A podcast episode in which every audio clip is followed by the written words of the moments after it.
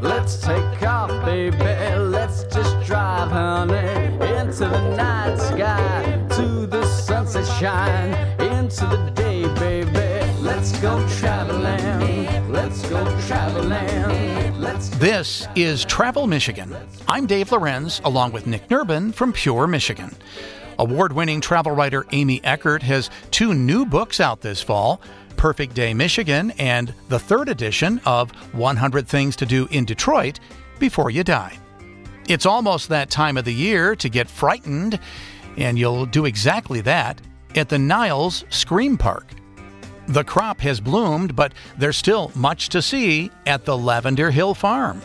And this is the perfect time of year to walk America's longest canopy tour and to enjoy so much more in Michigan's Great Lakes Bay Area. We travel Michigan next, where your trip begins at Michigan.org. Let's go traveling.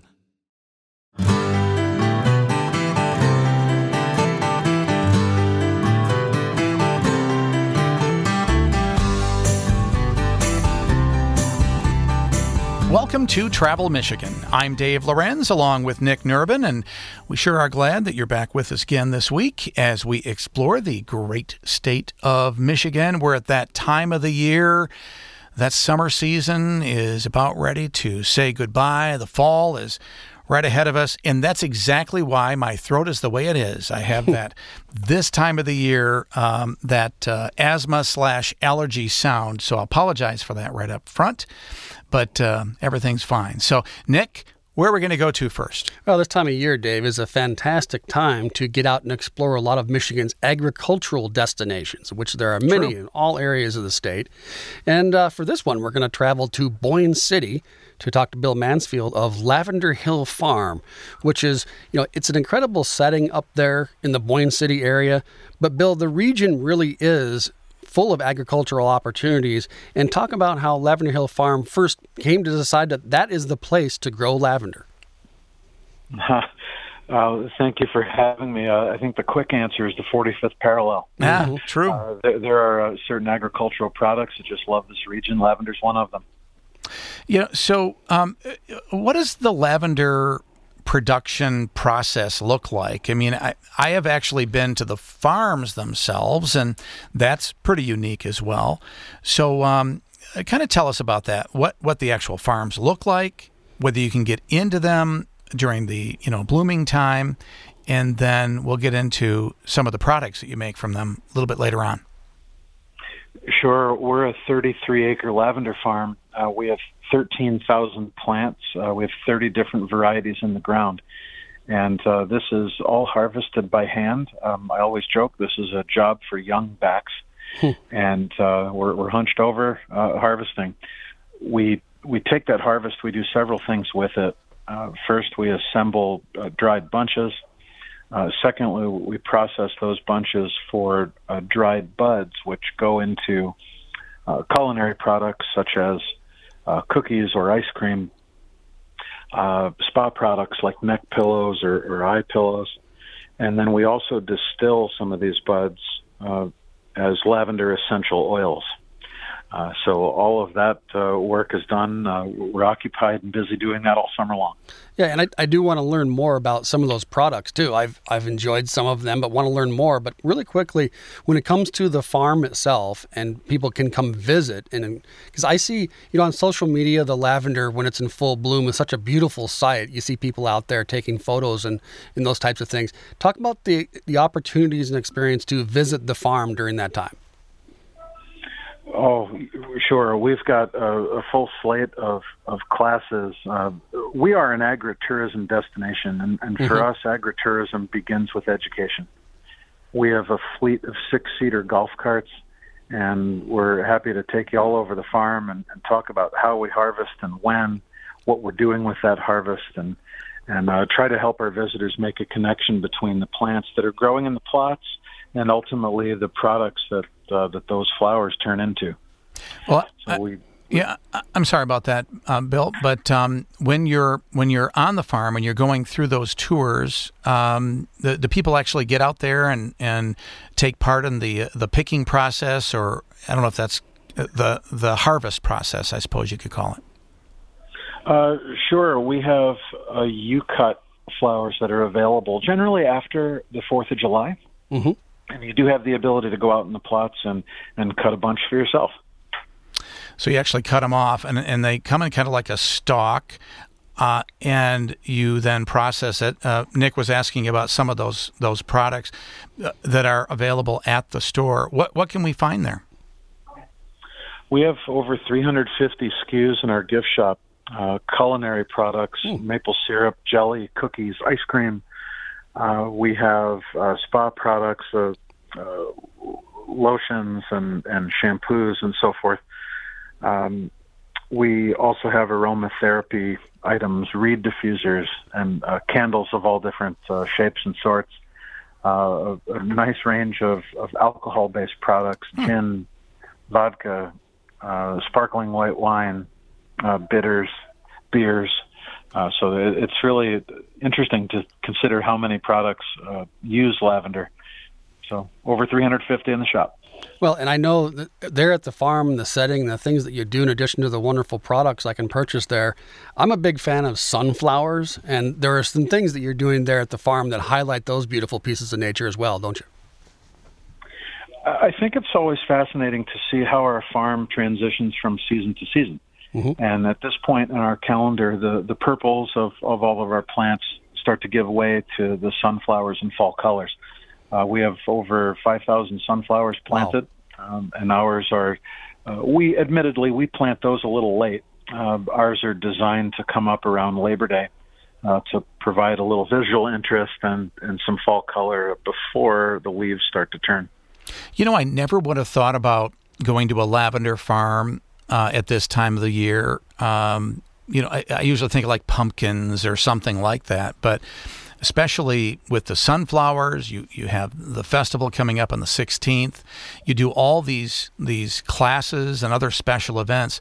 Just seems like a really neat place to visit. Yeah, for us, uh, fall is still a, a wonderfully busy uh, calendar. Uh, we're still distilling lavender essential oil, and and you're right. A couple of the things you highlighted, we we still have yoga. We've got uh, walking trails uh, around the farm that, uh, that that get awful awful beautiful uh, with fall colors. Well, it looks like a, a great place to visit, and we all should uh, head to Boyne City to Lavender Hill Farm. The website to learn more, lavenderhillfarm.com. Our thanks to Bill Mansfield for being with us today. We're going to head to Niles next, here on Travel Michigan, where your trip begins at michigan.org.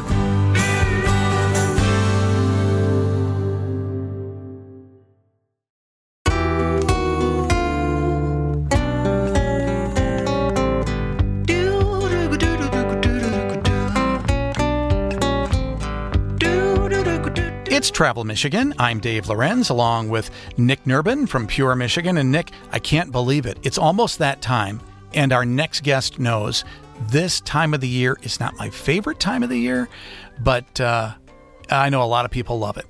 Well, that's the thing. The the fall in Michigan is a wonderful time, and as we look toward you know September and October, the later time in the fall, we we start to say thrills and chills are part of what we want to look forward to that time of year. Haunted houses and other attractions that people love to enjoy, and we're gonna head to talk with Pete Karlowitz down in Niles, Michigan. He's part of the Niles Scream Park, which is much more than a haunted house, isn't it, Pete? Oh, absolutely, Nick. Uh, welcome aboard, Nick. And although most of the people in Michigan are thrilled about chills and spills and whatever, there's a guy sitting next to you that's not real happy about that. That's true. I know. I know it's true. Well, you know, I don't I don't know if everybody knows what the Niles Scream Park is. So why don't you fill us in? Give us a little background. Well, Dave, let, let me tell you that I'm really excited this year because it is our 50th consecutive year of being in operation. Wow. and we're absolutely thrilled about that. Uh, that's that's really something. The best I can do is tell you I think there's one haunted attraction in the country that's older than us. So we're really excited about it. We're going all out, pulling out all the stops, and we're hoping to roll out the black carpet for Dave this year. Yeah, well, I'm going to do my best. I really am. You know, and I, I say that every year, uh, but you know how much I just I, I I'm trying to get excited about Halloween this year. Let's do our best. I'm going to do my best. Okay. Now, now. And, and to explain, Niles Haunted House is not just a house; it is a it's a big park. How, how many acres do you take? We have 44 acres, and then we go on and say we have five major attractions, a couple minor attractions. So I'm not sure where you'd like me to start, but that's we have a really big park. Yeah, start just start with let's say the house, and then go on to the other features. All right. We have what is called our mainstay, and that's the Niles Haunted House. It's been there from the very beginning. Uh, when we first started, it was just the haunted house, and then we had these other attractions that have grown from that. The haunted house is your traditional haunted house. You can't see it in one visit because it has two sides, and so it's multiple routes. This year, for our 50th anniversary, we've gone back to old school so it's basically old school decorations that you would see in a haunted mansion. One of the key things to talk about the attraction here is that there are so many different kind of environments, scenes, types of things. Now, I don't want to I know you don't want to give it all away. You want people to come down and experience this. But what types of ghouls, goblins and spooks can we expect to see throughout the visit? Well, think about a haunted house and so, for example, one of the ones that I really like this year is a haunted study. If Hmm. you've been to, to Disney and the Haunted Mansion, when you go through our study, you'll see that they borrowed some things from us. Um, but then we have there's some outdoor scenes inside. The pumpkin room is incredible. We have a garden of good, and we have a garden of evil and those are highly decorated with the vegetation because you're in a garden.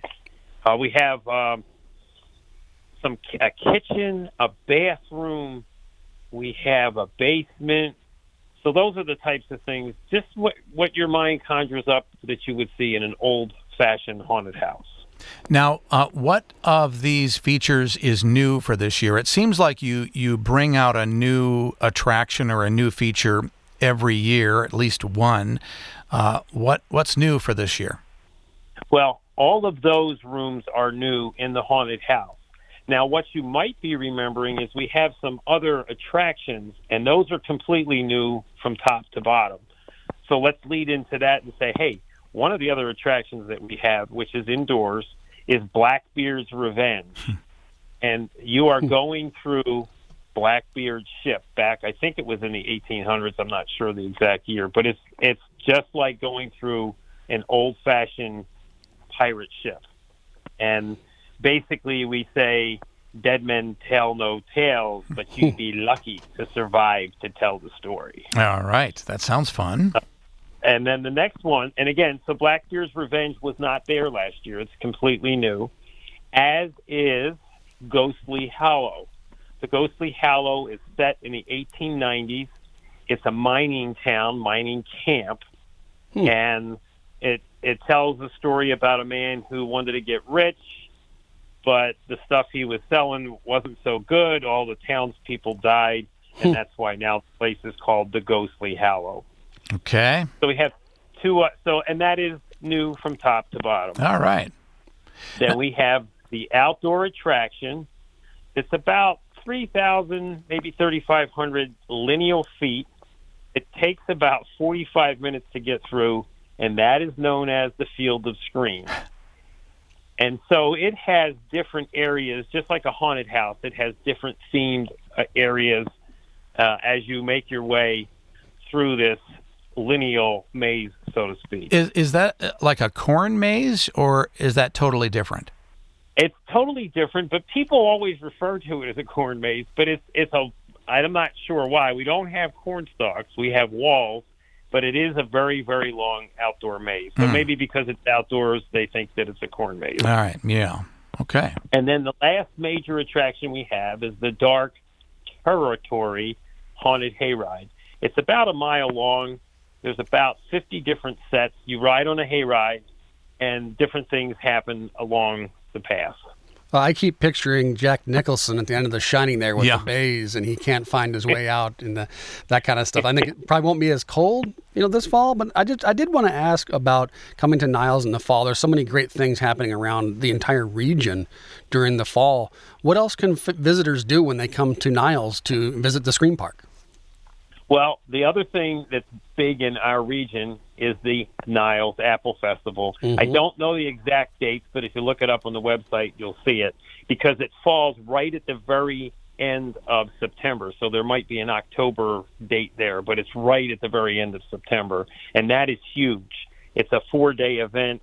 So if you're coming like Dave is coming this year, he's going to have a hmm. couple things to do. One day he's going to go to the Apple Festival, and then the other night he's going to go to the haunted house.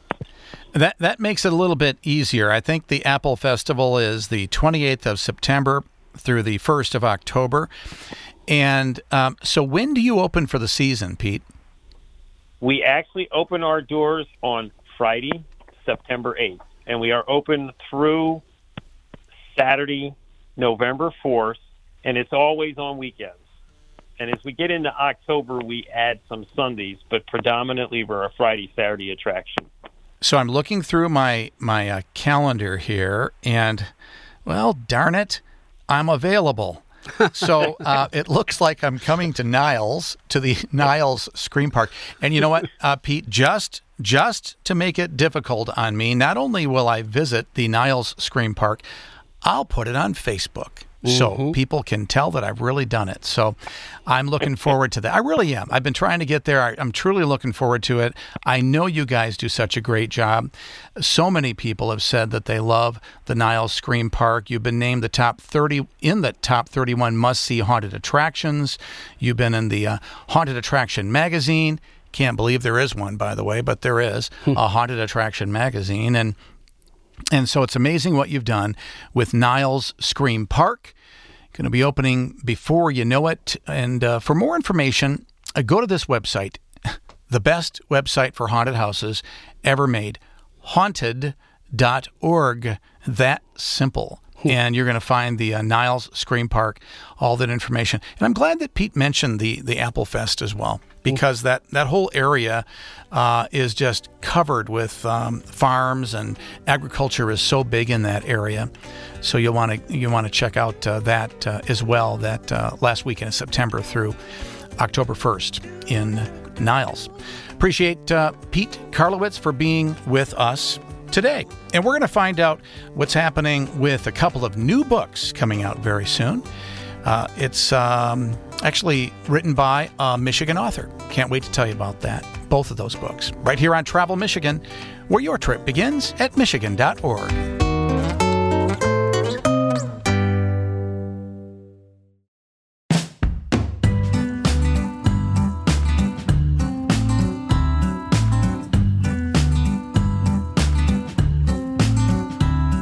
It's Travel Michigan. I'm Dave Lorenz from Pure, Michigan. You know, we always say your trip begins at Michigan.org. And we always want people to go there to learn about all the things they can see and do in Michigan. But there are so many other sources and resources where you can find great travel ideas. And um, I have been going to um, more of the uh, the printed uh, guides, the the travel guides and and travel books written by some friends. And actually, we're going to talk to one of those friends next. Nick.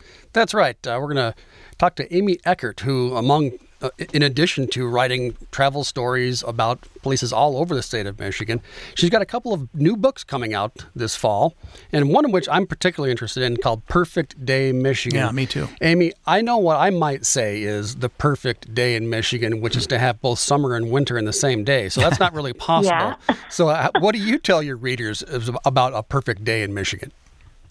Well, you know, it's very difficult because I'm sure you and Dave have had the same experience. You spent all your life exploring Michigan, and every day you discover something new. But you'll have people approach you and say, Hey, Amy, I am going to be headed to Detroit. I'm going to be headed to Ann Arbor. I'm going to be headed to Traverse City, and I only have one day Yeah. it's a it's a dilemma because there's so much to see and do, but you know this is the reality of of what folks experience, and so that was really the premise behind this book was to give readers uh, a place to start. Okay, so you only have one day in Detroit. What are the can't miss Hmm. places there? Um, and I do this with uh, 30 destinations around the state. I tried to mix it up, have some urban getaways as well as some outdoor recreation and Nice. things to do in between. But each chapter focuses on two destinations that I think are can't miss stops, and then a place to eat, and a selection of three or four others just in case you're able to stretch it into two days. And you've So made that's, that's the premise. and, and you put this book together uh, in what we call an evergreen format, where uh, it doesn't matter what time of the year you pick it up, you're going to be able to to enjoy these things, or is it seasonal sometimes? Well, some things are seasonal. I mean, if you want to head to the golf resorts around Petoskey, you know, the time to do that is not January. Yeah, yeah. but on the other hand, um, you know, Michigan has some fabulous golf resorts, so it's it's only natural to include those in there. But I also talk about skiing at Boyne and um, you know leaf peeping and winery hopping in the Traverse City area. So yes, I tried to ca- cover all four seasons and a variety of interests. So I really think that there's something for any interest level, you know, whether you're a couple um, looking for a romantic getaway or you want to take a, you know, a getaway with the, the kids or grandkids. A little something for everyone. You know, Amy, you talk about these types of experiences. I know that you don't just have secondhand knowledge of these types of experiences. You get out and do them yourself. So when you look at what are the things that we should include in the Perfect Day Michigan, are these from experience or did you have to go out and research new things? How did you come up with this list? Well, I've been writing about Michigan for more than 20 years now. So I have, a, and I've lived here all my life. So I have a lot of experience to base it on, uh, to base the, the, the books on. And um, yeah, I just, uh, I try not to write about anything that I haven't done myself because that's just a recipe for mistakes. Yeah. So yeah, I uh, you know when I'm working on the Detroit chapter, I'm headed to Detroit and I'm visiting the Motown Museum and going to the the DIA to see some of the world's great artworks. Um, you know, going to Midland and touring the the uh, mid-century architecture in that city. I really based the entire book on a life's worth of experiences and and then trying to narrow it down to my very favorites, which isn't always easy, but Well, how, how did you do that? Like in Detroit, for instance, um, when you think of foods, would you talk Mm-hmm. about uh, Middle Eastern food, or would you talk about pizza, or would you talk about coney dogs? Mm-hmm. Um, you know, which one would you pick? Yeah, and it, it's not easy. And I ended up settling on Middle Eastern food because I think Middle Eastern food is is good in Detroit as it is anywhere, and that is coming from somebody who's spent some time eating in Israel and Jordan and places like that. You know, the the food, the Middle Eastern food in Detroit is just fantastic because it's made by people who immigrated from those parts of the world and um, brought their recipes with them.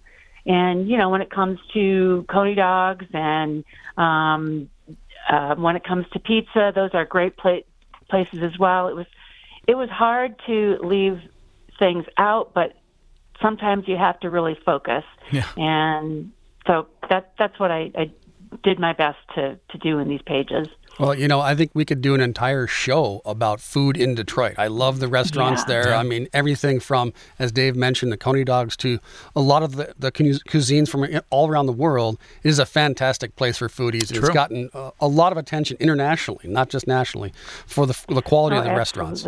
But I did want to mention, speaking of Detroit, that in one of the two books we referenced in the open was you have a new edition of the 100 Things to Do in Detroit Before You Die.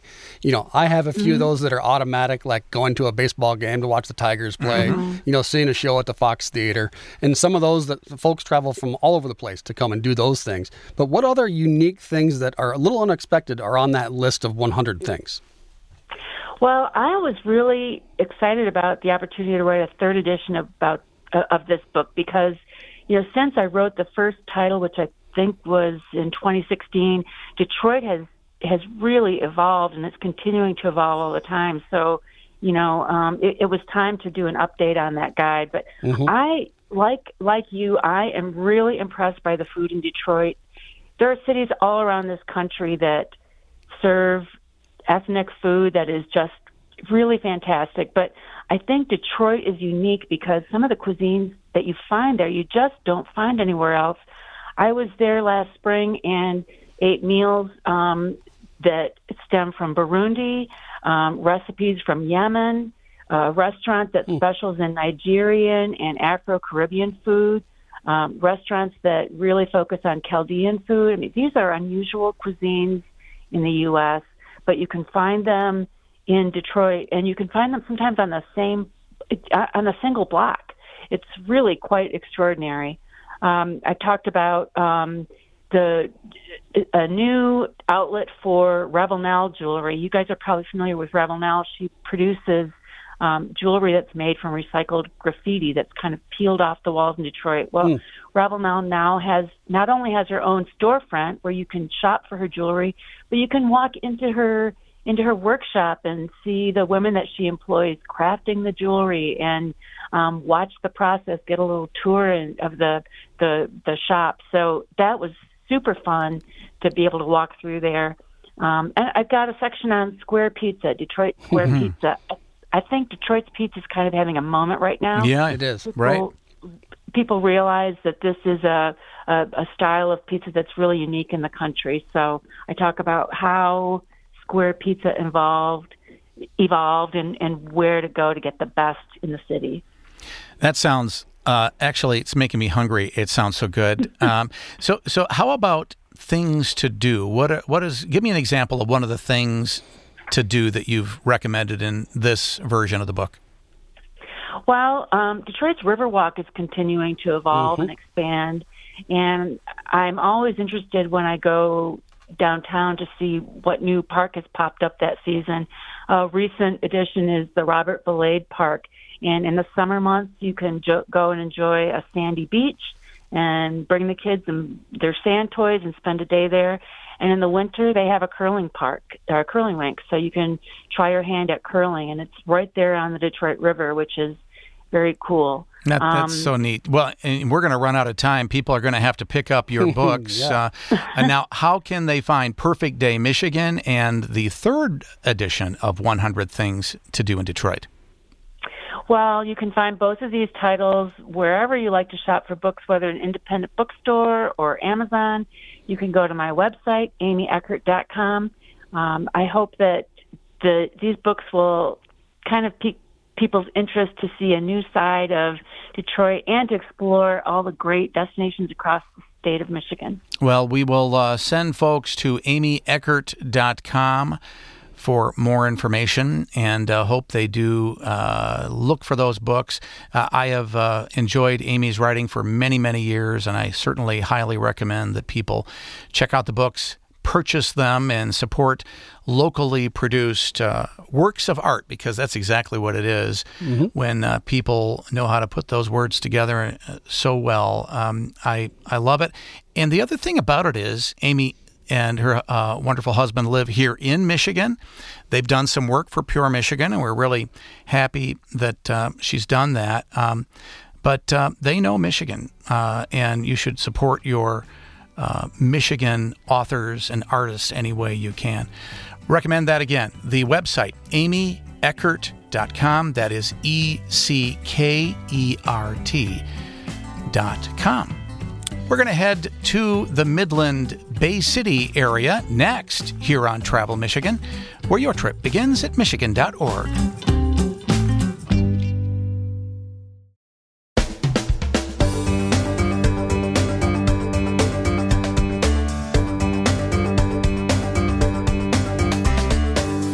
It's Travel Michigan. I'm Dave Lorenz from Pure Michigan, along with Nick Nerbonne. And Nick, I, I know we're going to head to that Great Lakes Bay area, uh, and I'll just say it right now Midland, Bay City, Saginaw, awesome area. And I especially like it this time of year. People should head there now. Yeah, that's the thing about the Great Lakes Bay region is there are so many times things to do all year long, and I, I think one of the first things we're going to talk about with Michael is America's longest canopy walk, and I know that may, it, it kind of conjures visions of walking amongst the trees. Can you tell us a little bit more about that, Michael? Yeah, absolutely. So, uh, North America's longest canopy walk is housed at Dow Gardens in the Whiting Forest section of that beautiful botanical garden, over 210 acres of pristine gardens with all sorts of different uh, flowers and plants and bugs and birds and anything that really you have an interest in outside, they've got it there.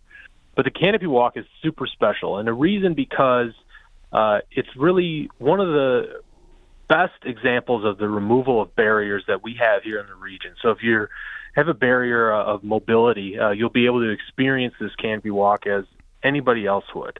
It's a very gradual incline. It's a soft, cool, calming stroll through the treetops of Whiting Forest and the white pines. Uh, you're not strapped in, zip lining, or swinging from tree to tree. Uh, it's just a very, very nice, calming walk. Uh, and it's a beautiful, beautiful scenery as well. They've got three overlooks. One overlooks an orchard, one overlooks a pond, and one overlooks uh, just a forest area. Uh, but each provides a different calming, relaxing opportunity there. Yeah, and as the fall colors begin to emerge, it's such a spectacular setting out there. And I just wanted to make sure that everyone knows who's listening that this is a, a great attraction to visit throughout the year. Yeah, absolutely. They're open uh, year round. Obviously, you know when the winter hits and there's some ice, but we don't want to talk about that just yet. Not quite yet. Uh, but for fall colors, it's a beautiful opportunity. It's a great place to be able to take in some of that foliage that Michigan is so well known for. Uh, and it's a very affordable price. And like I said, it's a relaxing afternoon up in the treetops. And it, it really is beautiful. And, you know, Michael, last time we were together, uh, we actually went downtown Midland. And I, I, have to tell you, I haven't spent a lot of time in downtown Midland. What a great town. Mm-hmm. Yeah, and over the past couple of years, they've really leaned into the common area space uh, they shut down portions of Main Street. There's ping pong tables out there. There's cornhole. There's giant chess, and it's just really a, a cool environment to be downtown. Um, the the city of Midland is really doing a great job in providing entertainment. Uh, on the weekends downtown, and uh, Midland is just becoming a great place to hang out in the evening. So, if you're in the Great Lakes Bay region, if you're in uh, Michigan in the middle uh, of the mitten. Make sure you make your way to Midland and experience it for yourself because it's just a cool environment to be a part of. And I would also suggest do not miss the Tridge, one of the, the more yeah. unique attractions there in downtown Midland. But when we talk about downtowns, I think of Bay City as well. Such a fantastic downtown, vibrant uh, restaurants, bars, and all kinds of activities. What happens in Bay City in the fall? Well, in the fall, uh, it cools down, which means people are outside more. Folks are able to explore uh, the antique mall. Uh, they're able to take some fall foliage tours on the Princess Wenonah and the Appledore, the tall ship that dock right in the center of downtown.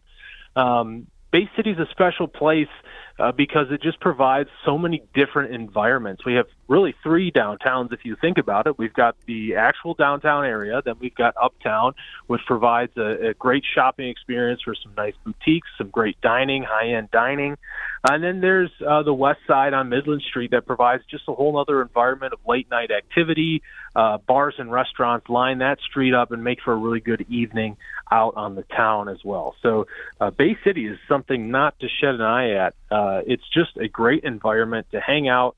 Uh, and if you're a fisherman, it's an awesome fishery right out onto the Saginaw Bay. I was just there last week, caught some really big fish uh, late in the season. So it's a great great opportunity to get some good fishing in. Michael, is uh, Beetles and Beans still around Bay City? Oh yeah, and it's uh, one of the places I recommend the most to, fe- to folks. Uh, it's a wall to floor Beatles memorabilia coffee shop. The best way to describe really cool. it is it's a Beatles museum that serves coffee. Yeah, it, it, really is a very special place, and the folks who run it are very special as well. You're going to feel really welcome, and uh, the coffee is pretty darn good, I have to say. But it's but really good. you know, the Beatles memorabilia are just absolutely overwhelming. I really like Bay City. Um, there, there are so many kind of old timey looking storefronts, and then you go in, like you mentioned, the antique shops or whatever. Just great deals, great variety of interesting, uh, you know, not the normal shops, and and I, I love that. The candy store there is really impressive as well. Yeah, St. Laurent Brothers, uh, known for nuts and candies and all sorts of different things that you would uh, dream about as a kid. You know, when you when you walk in the door, you really do feel like a kid in a candy shop. Yeah, really do. Um, now, Saginaw is um, is another one of the the communities within the Great Lakes Bay Area, and if you haven't been in Saginaw for a while, there are a lot of reasons to visit Saginaw as well, Michael. Yeah, uh, Saginaw is home to a whole multitude of different cultural uh, experiences throughout the city. Um, the Japanese Cultural Center is right here in the heart of the city, um, and there's all sorts of different activities that happen there. But you can actually see an authentic tea ceremony at the Cultural Center where they are uh, really expanding on making sure that folks get new experiences and new different cultures. But one of the things I do want to talk about with you, Dave and Nick, uh, is Saginaw, the Spirit uh, hockey team, was just awarded host of the 2024 Memorial Cup. It's a super special event where the fifth United States location to host it in its existence. Uh, the other four have been on the West Coast, but we're super excited to show off the city of Saginaw to anybody who's a hockey fan, especially those who follow the Memorial Cup. It's a great opportunity to come and see Saginaw at its very best. Well, Michael, I think I told you this, but um, Nick, I was uh, in Vancouver uh, earlier this year, and I got into a cab uh, going to a meeting, and uh, we started talking. And the cabbie said, "Where are you're from?" And I told him, and he said, "Michigan." He says, uh, "You know, you guys are hosting the Memorial Cup." I was like, "Wow!" Yeah. All the way on the other side of Canada. That's how big this event is. It's a huge event, and really, uh, the event seeks to honor those of the fallen Canadian military. But it's an awesome opportunity for us to uh, open our arms up a little bit and welcome those uh, international neighbors in, uh, in from Canada and from Ontario, uh, just to be able to show our hospitality here in Saginaw and in the state. And it's a great opportunity for folks who want to come see a 12-day event uh, in Saginaw. The Memorial Cup. It's going to be an awesome opportunity to do that. And I know uh, you are a podcaster and you get to talk about Great Yeah. Lakes uh, Bay Area stuff. Where can we find your podcast? Well, you can find it on Apple Podcast, Spotify, or thegreatvoice.com. That's the Go Great Lakes Bay podcast. You know, Dave, it's really a show where we get to know the folks behind the scenes at some of the awesome travel sector properties in our region uh, to get the story behind it. Because everywhere you go, there's always a story behind why that place opened, or why the event started, or who started this restaurant.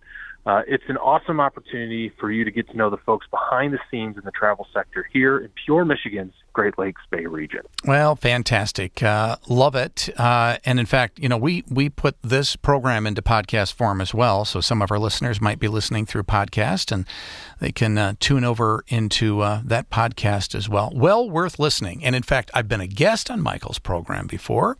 It was a lot of fun. He does a great job. So our thanks to Michael Hensley from the Great Lakes Bay Area. For more information, go to the website gogreat.com. Nick, that's all the time we have for Travel Michigan this week. Thanks for joining us this week. Great to be here, Dave. Always great to have you on board, especially when there's not much voice on this end. So, uh, really appreciate that. I tell you what, you need to join us next week. I hope you do. Here on Travel Michigan, where your trip begins at Michigan.org.